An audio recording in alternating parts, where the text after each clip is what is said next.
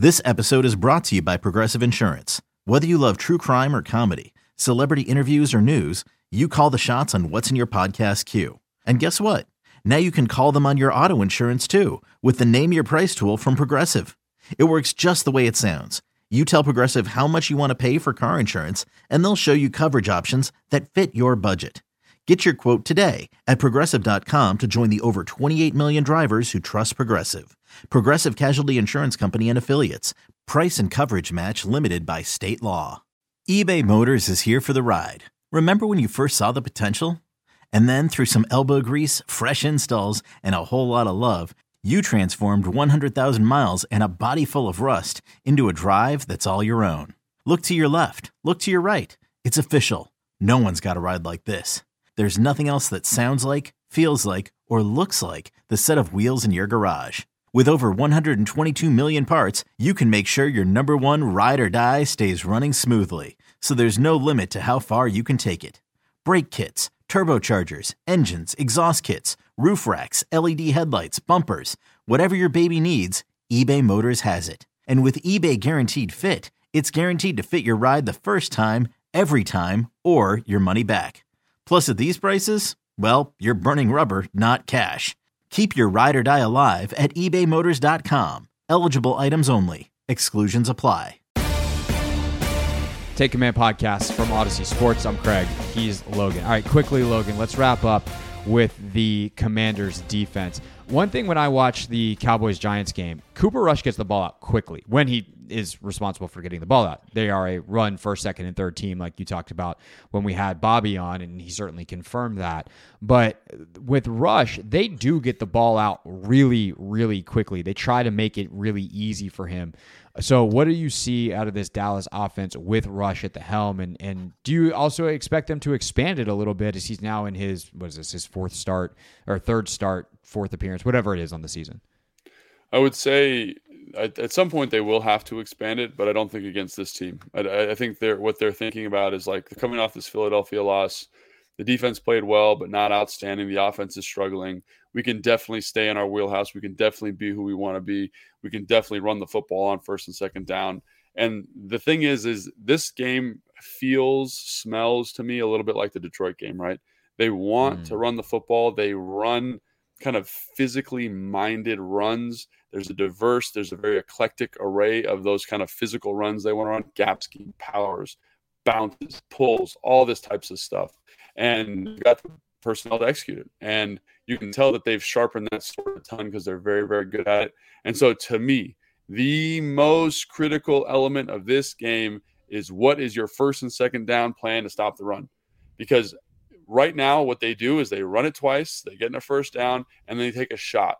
And then CeeDee Lamb dropped a couple in the game against New York, but he's going to catch those at some point and those are going to be huge. And he's wide open because everyone's selling out to stop the run. So you need to figure out a way with your front seven, with your front eight, to to stop the run, put a lot of pressure on Cooper Rush to beat you from the pocket. Now he's a fine football player, like our guest said, Bobby. He you know he's been around the been around that team for a long time. He's got good relations with everybody, but I want to see him do it down in and down out. He doesn't he doesn't throw the football a ton. They don't ask him to throw the football a ton to me, he's the weak link right now, and he's he's done a good job with what they've put on his plate. But what happens when you shovel more on? What happens when the offense is when what happens when they're down 14 points? What happens if the offense can apply some pressure and they can't run the football? What happens if you shut down the run game on first and second down?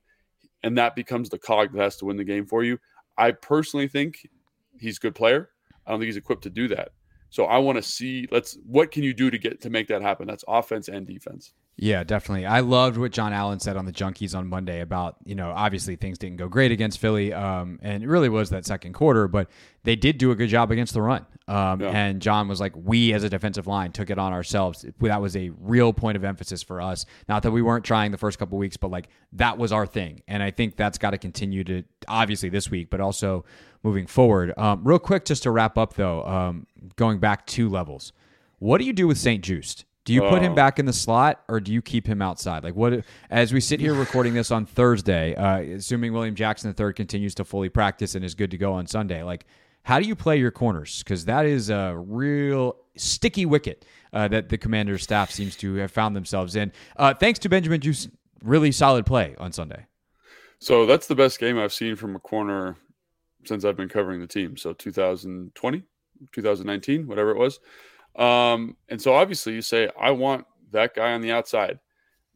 And I would try to get him on the outside. The problem is you don't have enough depth. Like who's the nickel if he doesn't play right. the nickel, right? That that becomes the crux, right? Because you can't. I don't think. I think Fuller's been playing well enough outside that you don't want to get him unsettled and move him to nickel. I'd like to say William Jackson would move to nickel, but I don't think he physically is capable of doing it. So all of a sudden you're like, well, you have two guys who are outside guys who are, you know, Fuller's, despite the Philadelphia game, tight coverage, understands like I think he's playing at a high level. You don't want to take him out of there, I don't think. You know, so I think that kind of handcuffs you. You say it's either Wildgoose or Benjamin St. Newt, uh, Benjamin St-Juste at nickel, and to me, that's not even a question. So right. that that is your answer. As much as you want Benjamin St-Juste to play on the outside, I don't see, I don't see a solution there where that's viable. That's just my opinion. Yeah, I do wonder, you know, the politics of everything as well. Like, do you start St-Juste and Fuller in base, and then when when you go to nickel, you kick Ooh. BSJ inside. Like that's that seems I like, like I like that idea. I like honestly that, that seems like the best option. Um, but the other problem is then you get to your practice reps and how do you split it and like you know there there's all that the communication if he's moving around all over the place like that affects that. I, I do think though like you probably just go St-Juste at the, at the nickel um, and go back to what you were doing because it gets your best players on the field. But if this back end were to fall apart again when Jackson gets back out there, I think you have to make a switch because the communication, the everything was just better last week. Mm-hmm. And was that because they were locked in, or is that a reflection of the personnel? And if we start to get more data that it could be a reflection of the personnel, um, because obviously you know Jackson and Kam Curl haven't played together yet, so maybe Kam was actually the the secret sauce, and with him back out there, William will look like he did most of camp and, and during OTAs, uh, or sorry, not OTAs. OTAs were kind of rough, but camp he looked really good. So.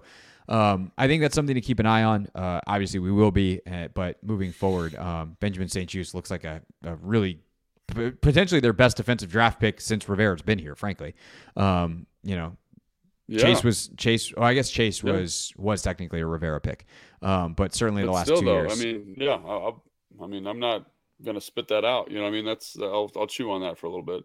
Yeah, uh, Jamin, Jamin's getting better though. Let's see. That'd be great. No, I, I, would mean, love, I would love for Benjamin to be second because Jamin develops into a hell of a football player. He had a good game on Sunday. You know, like yeah, he sure did. people need to talk about that too. But yeah, to me, that he he, he was the best player on the defense. Benjamin St-Juste playing outside, and he played with great confidence.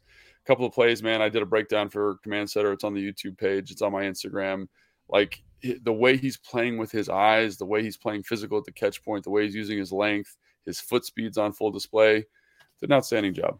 Yeah, no, he was really, really good. Uh, Next Gen Stats had this really amazing stat on the touchdown catch that he did give up 0.3 yards of separation. Just AJ Brown's a monster. What are you going to do? All right. If you want that film breakdown, by the way, uh, Logan's Instagram is at Logan underscore Paulsen 82. Uh, we will be back with you with more information on all the health and injuries and, and guys that are in and out and all that Sunday for Countdown to Kickoff. So join us live on the radio, the Team 980 and 1067 The Fan, the Audacy app, of course, on either station stream starting at 10 a.m. Earl Forcey gets Burgundy Gold game day started at 8. Uh, I'll see y'all on the radio as well at 3 o'clock. And then we'll see you Monday morning for a reaction pod here on Take Command. Make sure you subscribe if you want a little bit more on the Dallas side of things. Check out Love of the Star. And that's all we got for this week on Take Command.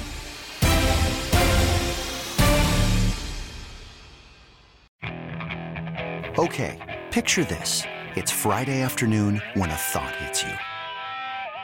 I can waste another weekend doing the same old whatever, or I can conquer it. I can hop into my all-new Hyundai Santa Fe and hit the road. Any road. The steeper the better. Because my all-new Santa Fe is available with H-Track all-wheel drive so I can hit the trail without a worry in the world. Heck, with three rows and best-in-class rear cargo space, I can pack the whole family in with all our gear. We've got available dual wireless charging for our phones so we'll never lose touch with civilization and we won't lose touch with the primordial power of Mother Earth. So which is it? Waste the weekend or do something a little more epic? And conquer it in the all-new Hyundai Santa Fe. Visit HyundaiUSA.com or call 562 for more details. Hyundai, there's joy in every journey.